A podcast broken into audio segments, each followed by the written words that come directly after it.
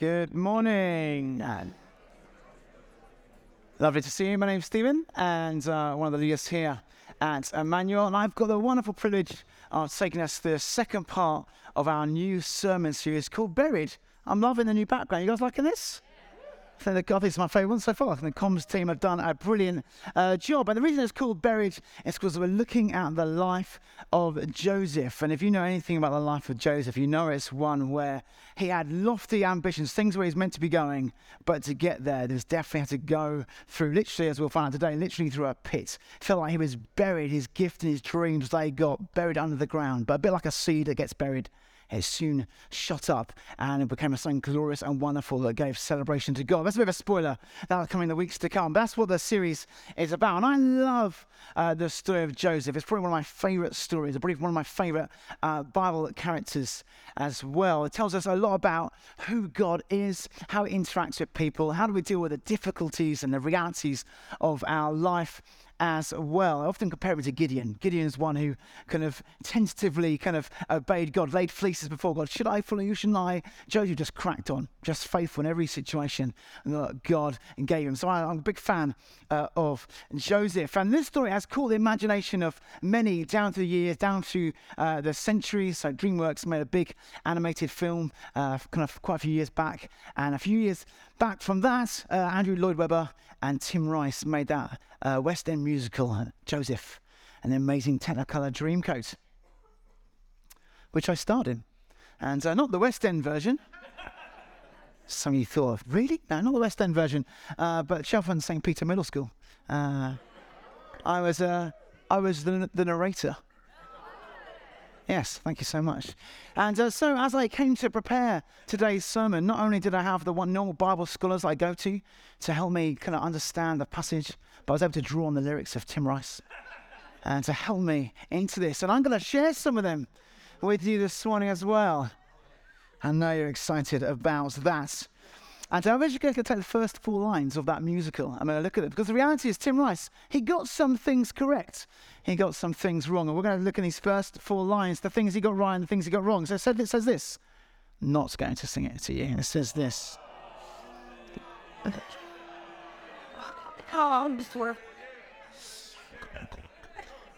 Sure. Okay. It says this way, way back, many centuries ago. Not long after the Bible began, Jacob lived in the land of Canaan, a fine example of a family man. Three lines good, one line bad. Okay, first line, way, way back many centuries ago. This did in fact happen many centuries ago. Tick. Not long after the Bible began. So if you find that in your actual physical Bible food, it's just a few pages in. It's quite near the beginning. Correct. Tick. Third line, Jacob lived in the land of Canaan. Jacob, that's Joseph's father. He's one of the patriarchs Abraham, Isaac, and Jacob, living in the land of Canaan where God wanted him to live. And uh, he's there with his family. Correct. Tick. A fine example of a family man. Uh-uh. No, no, no. Tim Rice, you have not read your Bible. If you mean a fine example of a family man, as in you can knock up a whole bunch of people, then tick. But that's not what I would say a fine example of a family man is. The guy basically has four wives has 12 sons, one at least one daughter. And uh, so, yes, he's definitely been fruitful in that in those terms. But if you go and listen to our, uh, our previous Genesis series, you'll find that this just led to all kinds of strife in his family. So this was not a good arrangement. There's infighting between the wives, quite naturally, and then obviously infighting between the children, as we'll find out today as well. And then Jacob adds to this, but as we found out last week, by favoring one of his children, he favors Joseph, and he favors him by giving him a coat, a coat that was red and yellow and green and brown and purple. Yeah, that's another lyric from uh, the uh, show, just throwing in there. Uh, the Bible says the coat of many colors and uh, kind of a sign of kind of favor upon this son Joseph, which caused deep resentment in the family. then to add to this, God gifts Joseph as well. He gifts him with these dreams, these plans that God has for him to rule over his family. And this adds further resentment with his brothers and a re- rebuke from his father. So it's a pretty messy situation. And that's the context in which we hear today's Bible passage. Let's listen to it right now. Now his brothers went to pasture their father's flock near Shechem. And Israel said to Joseph, Are not your brothers pasturing their flock at Shechem? Come, I will send you to them. And he said to him, Here I am. So he said to him, Go now, see if it is well with your brothers and with the flock, and bring me word. So he sent him from the valley of Hebron, and he came to Shechem. And a man found him wandering in the fields. And the man asked him, What are you seeking? I am seeking my brothers. He said. Tell me, please, where are they pasturing the flock? And the man said, They have gone away, for I heard them say, Let us go to Dothan. So Joseph went after his brothers and found them at Dothan. They saw him from afar, and before he came near to them, they conspired against him to kill him. They said to one another, Here comes this dreamer. Come now, let us kill him and throw him into one of the pits. Then we will say that a fierce animal has devoured him, and we will see what will become of his dreams. But when Reuben heard it, he rescued him out of their hands, saying, Let us not take his life. And Reuben said to them, Shed no blood. Throw him into this pit here in the wilderness, but do not lay a hand on him. that he might rescue him out of their hand to restore him to his father. So when Joseph came to his brothers, they stripped him of his robe, the robe of many colours that he wore. And they took him and threw him into a pit. The pit was empty, there was no water in it. Then they sat down to eat. And looking up, they saw a caravan of Ishmaelites coming from Gilead, with their camels bearing gum, balm, and myrrh on their way to carry it down to Egypt. Then Judah said to his brothers, What profit is it if we kill our brother and conceal his blood? Come, let us sell him to the Ishmaelites, and let not our hand be upon him, for he is our brother, our own flesh. and his brothers listened to him.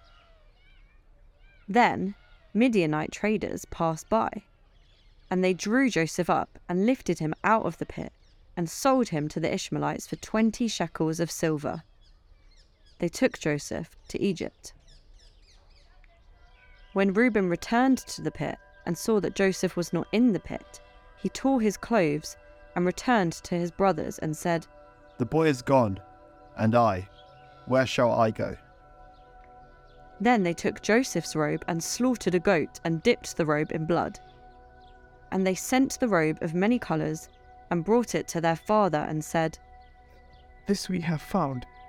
Please identify whether it is your son's robe or not. And he identified it and said, It is my son's robe. A fierce animal has devoured him. Joseph is without doubt torn to pieces. Then Jacob tore his garments and put a sackcloth on his loins and mourned for his son many days. All his sons and all his daughters rose up to comfort him, but he refused to be comforted and said, No, I shall go down to Sheol to my son mourning. Thus his father wept for him. Meanwhile, the Midianites had sold him in Egypt to Potiphar, an officer of Pharaoh, the captain of the guard. So, Joseph's brothers are off with their sheep, and Jacob sent Joseph to go and find out where are they. He goes looking for them, and as they see him coming, which no doubt they can see, his with his shiny bright robe, they spot him coming. They conspire to kill him. And uh, Reuben, the older brother, says, Well, hang on a minute. Why don't we, instead of killing with our own hands, let's just chuck him in a pit, let him die there instead? Because Reuben had a plan to rescue him. But while Reuben's back is turned, his brothers spot some Ishmaelites, some Midianites to sell him to and sell him instead. So Reuben comes back. He's gone from the pit. So means all the brothers return to their father. They return with Joseph's robe torn up and dipped in goat's blood to kind of conspire with this kind of plan to say, oh, Joseph's been killed by wild animals, which Jacob believes and then falls down grieving. He'd rather be dead than alive because his favoured son is dead. In a very short time, Joseph has gone from being in prestige and honour to being in a place of hardship and obscurity. As we look at this story today, we're going to consider two questions. What does this story tell us about God? Doesn't really get a mention, does he? And secondly, what does it mean for us? As we do this, we're going to see that Joseph's story is a foreshadowing of the life and mission of Jesus. Jesus is in this story, and our lives are to reflect what Jesus has done. So let's start there. Let's start with the fact that this story is actually about Jesus. This story of Joseph. Now, it's worth saying this Joseph we're talking about today is different from Mary and Joseph. Maybe you're new to church or new to the faith. It can be a bit confusing sometimes. This Joseph is different. This is not Joseph who is Jesus' earthly dad. No, this story happens hundreds of years before that story with a different Joseph. But Jesus is, however, in this story because the whole Bible is about Jesus. After soon after Jesus was resurrected from the dead, he actually sits down with his disciples and says, "Look at the scriptures. Look at the Bible before you. Actually, I'm on every page. It's all concerning me. And so it's really appropriate for us as believers. When we look at the pages of Scripture, we look, see, where is Jesus in this? Sometimes it can feel a bit obscure. How does this link with who Jesus is and what he's done? Some places more obvious. I'd say in this story, it is a bit more obvious where Jesus is because Joseph is a type of Jesus. Or put it in other ways, Jesus is a better Joseph. And as we look at the Bible, every sight of Jesus in these stories is an opportunity for us to behold the glory of Christ. He's not just some Christian Where's Wally, it's not just an interesting way of interpreting it. No, it's an opportunity to look at Jesus and the richness of who he is and what he's done for us. And my prayer has been this week as I've been preparing, and my hope is for you that as we look at this today, that you will be drawn towards him that you will worship him more because of how we see Jesus in this story. And one of my other prayers is that you will trust him more truly. Because in this story, Joseph goes through some very difficult things. And we're going to find God is there with him. And God, therefore, is with us too. Jesus is the hero of the Bible story. Jesus is the hero of history. Therefore, of course, we find traces of him everywhere we look and everywhere we look within the Bible. The Bible is God's glorious narrative from page to page, give us clue about clues about who Jesus is. So, as we look at these verses, quite a lot of them, quite a long passage today, there's a lot in here that point towards Jesus. And me encourage you, you could go and look for yourself. Go back to the passage and think, actually, what, diff- what ways can I see the story of Jesus in the story of Joseph? But I'm going to help us by looking at seven of them quickly for us now. And uh, we'll do this right throughout the series. We'll look at the fact time and time again as we look at the life of Joseph. Actually, we're also looking at the life of Jesus. But look at the, the, just these verses. Number one, right at the start of this story, Jacob and Joseph have a conversation. They say, "We don't know where your brothers are. Please go and look for them, find them, make sure that you're they're they're okay." And Joseph says to his father, oh, "Of course I will." And he obediently, willingly goes to look for his brothers. This is a bit like Jesus. Jesus, together with the Holy Spirit and his Heavenly Father, put a plan together to come looking for us. All right, at the beginning of creation, humanity messed up, brought sin into the world, brought curses upon ourselves, got lost, in another way you could say. We got ourselves lost. Where we should have been walking with God, we, God, we've lost our way. But God, in His love and mercy, love for the world, put a plan in place where Jesus would come looking for us. Would leave his home in heaven, leave the glories and riches of heaven, and come looking for us, looking for you, looking for me as well. Number two, it's not easy things come looking. So we find here in the story that Joseph, as he goes looking for his brothers, he's found wandering around. They're not in Dothan, they're not where they're meant to be. They've gone on further. We find that when Jesus came looking for us, it was not an easy thing. He was born into first century Palestine born into a, a time where uh, the king was trying to kill the infants, had to go into exile into Egypt and back again. Grew up in a carpenter's house, grew up, grew up in obscurity, really. And when he got to his public ministry, he says he didn't have a place to lay his head. And you realize to no great trouble. But like Joseph, he didn't give up. Joseph kept on looking for his brothers till he found them. Jesus, Joseph, uh, sorry, Jesus kept going till he found us to rescue us. He persevered. Number three, as Joseph came to his brothers, his brothers rejected him. They did not want him looking for them. They did not want to receive his care, did not want to receive the Father's message. They shunned him. In the same way that mankind has shunned Jesus. It says this in John 1. Jesus was sent to his own, but his own did not receive him. Jesus' life as one where people did not want him. They wanted the bread that he can offer them, or the healing we can, he could offer them, they didn't want him. They didn't want him. They didn't want to worship him, receive him as Lord and Savior of their lives. And that brings us to number four. Not just they rejected him, but they betrayed him. These brothers, Joseph's own kin, those ones who are the same bloodline, same father, same heritage, same name, they betrayed him. They killed him. They threw him in a pit. They wanted to kill him. They wanted. They threw him in a pit and then eventually sold him into slavery. When we look at the life of Jesus, not only was Jesus rejected, he was betrayed. Betrayed by the ones he came to save. Herod tried to kill him. The religious leaders who were meant to love and God instead accused him, mocked him, tried to find ways to undermine him, and eventually killed him upon a cross. Even those who are closest to Jesus, those who are meant to be his friends, his 12 disciples, they betrayed him. Judas sold him out for money, gave for kind of money from himself, came and gave Jesus a kiss upon the cheek. What great betrayal. That's Judas. Right, Judah, Joseph's brother. Judah should have been his brother, but seems to be the ringleader for Joseph's demise. Got Judah and we got Judas, these two names coming from the same root. So easy to see the echoes of this same story working out. Number five, they mock him. They say about Joseph, let's see what becomes of these dreams. They've heard about these dreams and they've become resentful about it. They're finding out, right, we'll deal with those dreams. If he's in a pit or if he's in slavery or if he's dead, he can't dream anymore. Those dreams definitely can't come true. Those kind of words, let's see what comes of dreams, sounds awful like awful lot like what Jesus was mocked by at the cross. He came to save others, but he can't even save himself. What's going to become of your words, Jesus? Number six, Joseph is stripped of his robe of many colours, torn up and done away with. Jesus is stripped of his clothing. They don't rip his up, however, they gamble his away, but both left naked and ashamed. And number seven, they threw him in a pit and left for dead. He was put down to pit, Jesus was put up on a cross and into a tomb. In scripture, being lowered into a pit is usually symbolic of being thrown into death, entombed like Jesus was. It looks like the end of Joseph.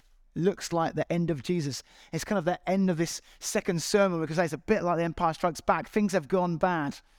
It's not a great sequel in the series. Things are not looking good. Joseph's dreams are done for. You look at this point in Jesus' life, the disciples look on and think, everything we hoped for in this Jesus, he should have been a savior, but it's dead and gone. Hope has disappeared. Thankfully, we know it's not the end of the story. Spoiler alert Joseph ends up coming from the pit to Potiphar's house to the prison to the palace. Gets put in a position where he comes back. Jesus doesn't stay dead, he becomes resurrected. This story tracks forward. But why does Joseph have to go through this? Well, because this is what was necessary to get him from pit to palace. There was no way for him to become a shepherd boy, go from that just into palace. There had to be a route through to find his way through to the dreams that God had given him. These aspirations to get there, God had to take him this way. Similarly, for Jesus, for Jesus to save the whole world, it was necessary for him to die upon the cross, to go through the things he had to go through. And not just to save people from a famine, but to save them from eternal damnation, to save them from their sins, to save them from death, to be reunited with their Father in heaven. Joseph needs to go through all this so he can go from being a shepherd boy to being the prince of Egypt. That is the only way through. Jesus asks the Father, Is this the only way? Is the cross the only way? Is this the only path to salvation for the people you're calling me to save? The reality is, yes, it was. That was the route through to salvation. As ugly and as pitiful as it looks, it was needed and necessary. The pit had purpose. Jesus, as we will see here through the story of Joseph, is the good shepherd who comes looking for sheep. He comes looking for his brothers. He does not give up till he finds them. They don't deserve his attentiveness and concern, but he comes obediently and willingly. Jesus does not give up until he finds you. He has suffered for you. He has been hurled into the pit for you. You can be confident, therefore, of his steadfast love. One day, Joseph's brothers will see that their brother, who they threw into a pit and sold into slavery, is exalted as the prince of Egypt. One day, we will see Jesus exalted to the right hand of the Father. They will be stunned by Joseph's love and forgiveness, one they so harmed. We are already stunned by God's overwhelming goodness and grace and love in our lives. Well, we get should be shunned, we are welcomed and loved. This is why Jesus is the greatest Joseph. This is when we look at this story, we think, yes, it's an interesting story. Where do I fit in it? No, where does Jesus fit? What does this show us about you, Jesus? But let's look at the story in another angle as well. Let's look at it not just as uh, Joseph as a type of Jesus. Let's look at how God deals with Joseph as well. I'm going to do it under four headings. Firstly, that God gives a calling and gifts to Joseph and gives them to us too. Every Christian, in fact, has a calling for in the kingdom of God. In God's kingdom and his story and things that he's doing upon the earth, he looks for you and says, I want you involved. I've got good plans, good purposes for you to be involved. It's one of the amazing privileges of being part of the people of God. I love what Henry was saying earlier. Just saying, I realized it wasn't just about a personal relationship with me and God, it's about being with brothers and sisters. And you know, it's even more expansive that. It's about being part of what God is doing upon the earth. He doesn't need you, but he wants to involve you. He has things for you to do. And here with Joseph, it's a massive thing he gives Joseph to do. He wants to take him from being this, this little family and put him on massively on the world stage. Maybe that's the destiny that God's got for you. Maybe God wants to put you on the world stage. And so we're full of uh, kind of, that's the kind of rhetoric. People want to be famous, they want to be an influencer. But maybe God will make you a great influencer. The reality is, God gives each of us different shapes and sizes of the things that He calls each one of us to do. And we're to be faithful with the thing that's before us. And sometimes we can kind of uh, throw away our joy by comparing the lot that God has given to us with what always given to other people. Now, God's asking you to do what you're meant to do with the thing He's given you. Your particular context, your particular talents and capacities and abilities. Actually, God, what is it you've made me? What's the size and shape you've made me? Let me be faithful with the calling you've put upon my life. But be confident that God is on your life and He wants you to work it out. Maybe you've not worked out what God's uh, asking you to do yet. Don't be anxious about that. That's a wonderful lifetime adventure with God. Like, God, what have you got for me? What's your will? And what's your will for my life? Often the second one trips us up. You just start with the first one God, what's your will? What are you doing? What are you asking me to do each and every day? God will guide your steps. Second, God is committed to your good. God's got plans for you to do, but He wants to shape you in the right way to do those plans. And those plans are for your good, but not necessarily for your comfort. And that's the whole kind of story of Joseph. Joseph gets given these dreams, but for 13 years, those dreams just get buried. Why? Because God's doing something under the ground. God's doing something in that hidden life. Same with us. God is absolutely committed to our good, making us like his son Jesus and preparing us for the things he's got for us. But often involves us being buried under the ground. God was taking the immaturity of Joseph and putting it into training, preparation for his calling.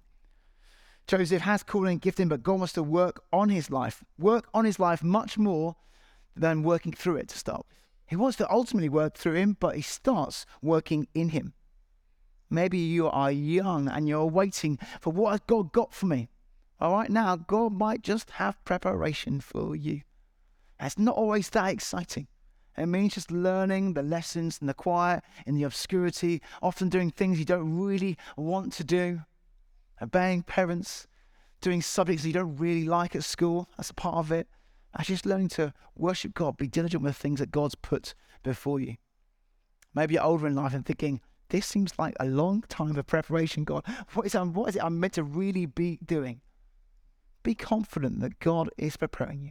God has good works and has been working through you, no doubt, but maybe there's things to come. God is not finished with you yet. The story of this, the, the, the, the kind of lesson from this story is that the story isn't over. There's more to come the dreams and ambitions that God has given you. He loves to do radical surgery in, but He will bring them to pass. Next thing is that God uses pits for purpose. It's really important as believers that we have a really good theology of pits, really good theology of pain and suffering. Wow, you think, oh, I can love and praise God. God, you are greater. You're so wonderful. when things are going well, but when things aren't, you're like, God, oh God, are you still great? Is your love for me still great? We've got to get our heads right, knowing that pain and pits are not a sign of a lack of God's love, but a sign of His love. That's what the Bible tells us. The Bible tells us that good fathers discipline, train, shape their children. God, as a good father, He's better than any earthly father. He wants to train and discipline and shape you into the people He wants you to be. That's a sign of His love. And, and God often uses pain and pits to do that. In fact, that's His usual way. God sets events in motion to prepare and train us to be like His Son and for the things He has for us to do. They can be sudden and surprising, like they are here with Joseph. 24 hours, it seems like, goes from being in his father's house with a robe and just chilling out, not having to go and look after the sheep, to suddenly being a pit in slavery. Sometimes it can happen that to happen like that. Sometimes you're thrust into a season of preparation. Sometimes it's long and it's drawn out and barely perceptible. But the reality is, the greater the plans and gifts needed, the greater the training and preparation. How is Joseph to go from being a shepherd boy to being a regal administrator for a whole region? Well, he needs all kinds of preparation, deep preparation. He needs to be buried very deeply for God to be able to trust him to do the thing he has for him. I've read lots and lots of biographies of wonderful Christian men and women over my lifetime and uh, great heroes of the faith. And they all have the same thing in common. Those who do great things go through great trial. That's the anvil that God uses to shape people into the people that He wants them to be. If you want to do great things for God and you pray, God, use me, do use me, uh, uh, use me for great things for Your kingdom.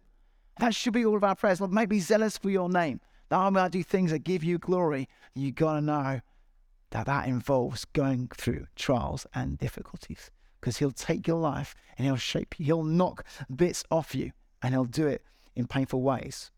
Although it's painful, it is purposeful. Pain is His usual way. Jesus told us in John's Gospel that no servant is greater than his master. The pattern of our life will resemble his the closer we get to him. The more you know Jesus, actually, more pain. The pattern of our life will resemble his the closer we get to him. If we truly emulate our master, we should expect our life to become Jesus shaped. As I said, Jesus' life was shaped by difficulty, experiences of lonely obedience, isolation or betrayal, rejection, and death. It should not surprise when these things come to us as well we are following, in the footsteps of the greater Joseph.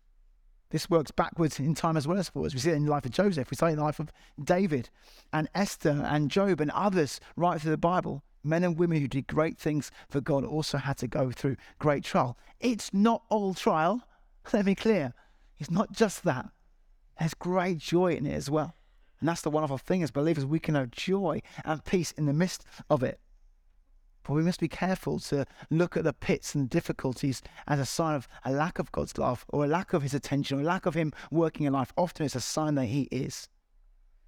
We'll get to this in many weeks' time when uh, Joseph eventually says this to his brothers As for you, you meant it evil against me, but God meant it for good, to bring it about that many people should be kept alive as they are today. Joseph's able to look back upon the pits and say, that was tough, that was difficult, but I know that God was using it. My prayer is that as we look back at the things in our life, say, God, you use them for my good. Romans 8.28 says a similar thing. And we know that for those who love God, all things work together for good, for those who are called according to his purpose. I've known difficulty in my life, and at times I've just moaned and groaned and complained and rallied against God, turned from God, in fact. As I grow in God, come closer to Him more and more, I can see the painful things in my life are the precious things in my life. They bring me closer to God. This moment in the pit for Joseph was an opportunity for him. He, he couldn't make his dreams happen. He's no longer got his robe on his back. He's far from home. Where does he turn? He can only turn to God. Ultimately, that's a precious place to be. Say, God, I into your hands I trust myself. What are the pits? What are the difficulties you're facing right now? Let me encourage you don't moan and groan. It's okay to be real about it. You can lament, you can bring your difficulties to God, but humbly say, God, what are you doing in my life? What are you trying to teach me? What are you trying to train me in? Why are you burying this seed right now? What is it you're going to cause to flourish? Help me to continue to dream in the pit. I hope Joseph still dreamed when he was down there. God, you're not done with me yet. You put desires in my heart not to frustrate me, not to kick me to the curb. You're gonna vindicate me. You'll bring it. I don't. Need, I can't do anything about it. I don't need to do anything about it. I trust you to do it for me. Lastly, God is in the pit with us. When Joseph was in the pit, he'd easily have given up on his dreams and what God had said to him. It looked like God's purposes were being thwarted, but here at the bottom of the pit, God was still working. Whether Joseph felt it, whether Joseph could see it, whether he believed it, the truth is God was still working. In his bottom of this pit, dry and dusty and lonely. From all human perspectives, his dreams were shattered. He could have hastily concluded that his dreams were just a delusion. But God was with him. God is there. Where are you right now? Maybe this morning thinking, Stephen, my life does not feel like a dry and dusty pit. I'm, I'm very happy right now, but God bless you. We are pleased that we do not wish pits upon you. But let me encourage you, get your head right on these things because you will face trials and troubles in your life. As I know in a room this size, there are many who are feeling like they're in a pit. Maybe, like Joseph, you feel like you've been thrown in one. Maybe even by those who you trusted Maybe those who you should expect to have your back have betrayed you. Maybe the circumstances of life have just conspired against you. Maybe your uh, financial situation, your work situation, maybe your health is falling apart. These are all pits in our life, and they're not good things. Joseph would say, What you meant for evil, God has brought for good. These things that are evil and difficult and hard, God can use and is using for your good. There's nothing left to do but pray sometimes. How many times like, oh, we, we better pray then? It's the last thing we do. So, oh, yeah, that's not word. That's not word. I've asked that person for help, them this, this, and this. It's like, now I'll pray. Because I know, come to me in prayer. You find yourself in a pit, this is the place to come to God. It helps us to adopt the humility that's needed for God to do heroic works in us and through us as well. When we work on our situations, we got what we can do. When we ask God to work on our situations, we get what God can do. Jesus is in it with you. Let me encourage you. Jesus is in the pit. He empathizes like no other. He's a great high priest who knows what it is to walk the earth. Let me, I want to read you a little story from my favorite TV show. The West Wing is my favorite TV show by a long stretch. And it's a show from the early 2000s about the staff of the White House. And in it, uh, the president's right hand man, a guy called Leo, is speaking to his deputy, a guy called Josh. And Josh is a bit of a pit he's in a bit of a difficulty. And Leo just gives him a little kind of proverbial story just to give him a bit of a, a pickup. And this is what he says. This is the story he says. This guy's walking down a street when he falls in a hole, in a pit. The walls are so steep he can't get out. A doctor passes by and the guy shouts up, Hey, you! Can you help me out? The doctor writes a prescription, throws it down the hole, and moves on. Then a priest comes along and the guy shouts up, Father, I'm down this hole. Can you help me out? The priest writes out a prayer, throws it down in the hole, and moves on. Then a friend walks by. Hey, Joe, it's me. Can you help me out? And the friend jumps in the hole. Our guy says, Are you stupid? Now we're both down here. The friend says, Yeah, but I've been down here before and I know the way out. Jesus doesn't send us a letter. Jesus jumps in the hole with us. He jumps in the pit. The Bible's really clear. There's nothing you face that Jesus doesn't fully understand. He's been there. Joseph couldn't have withstood his brothers being thrown into the pit. That just, that, he was just a victim of that circumstance. Jesus was not a victim of the circumstance of the cross. He chose to go there. He chose to go to that pit for you. He had legions of angels at his uh, kind of call, his beck and call. If he wanted to, he could have smited everyone. Said, No, I'm not going to the cross. I'm Jesus, Lord of all. But he didn't. He chose to go to the cross. He chose to go to the pit, to get in your pit for your sin, your death, your difficulty, your curse. He chose that for you. So, whatever you're facing right now, be confident that Jesus is with you. You know that because you can point to the cross. Jesus, you went to the cross for me. How much more do I know you're also in this situation with me as well? And He has power to help. He has peace to give you, joy to give you, love that is higher, wider, deeper, and longer than you'll ever be able to comprehend. Let me encourage you, believer. Come to Him this morning again. Come with your pits, come with your difficulty, come with your broken dreams. Where it looks like He's not working, where it feels like He's not working, let me assure you, He is. He loves you, He is for you. He always has been, He always will be. Turn to Him. If you don't yet know Him, we're going to love to introduce you to Him. There's no one like our Jesus. He's the greater Joseph, and I'm so thrilled we're in this series. I'm going to keep looking over these coming weeks. But let me pray for us. Heavenly Father, thank you for your great love. It's so great. It's so wonderful, Lord God. We'll never plumb the depths of it. We'll never truly understand why you ever come for one such as us, Lord God. We know we are so unlovable at times, Lord God. Uh, but God, yeah, you've chosen to love us in the most spectacular way, Lord God, coming to get in the pit for us, Lord God. We just say we are so grateful. We're so thankful. And Lord, help us to see this more and more, Lord God, as we look at it and look at you, Lord God, that our hearts would be moved to worship, Lord God. We're drawn to love you more and more, Lord God. I pray we would trust you more truly for our difficulties, the things that we're facing right now. I pray for just different ones that are in right now. I pray where there's hopelessness, would you bring hope again? Where dreams, ambitions, and desires have been crushed, I pray, would you resurrect them, Lord God? Where things feel buried right now, Lord God, I pray, would you call them to sprout through regret again? You come and do all that you, only you can do, Lord God, we pray. I want to pray we'd have many testimonies, even this term, Lord God, of you just doing wonderful things in your people and through your people, we pray. In Jesus' name, amen.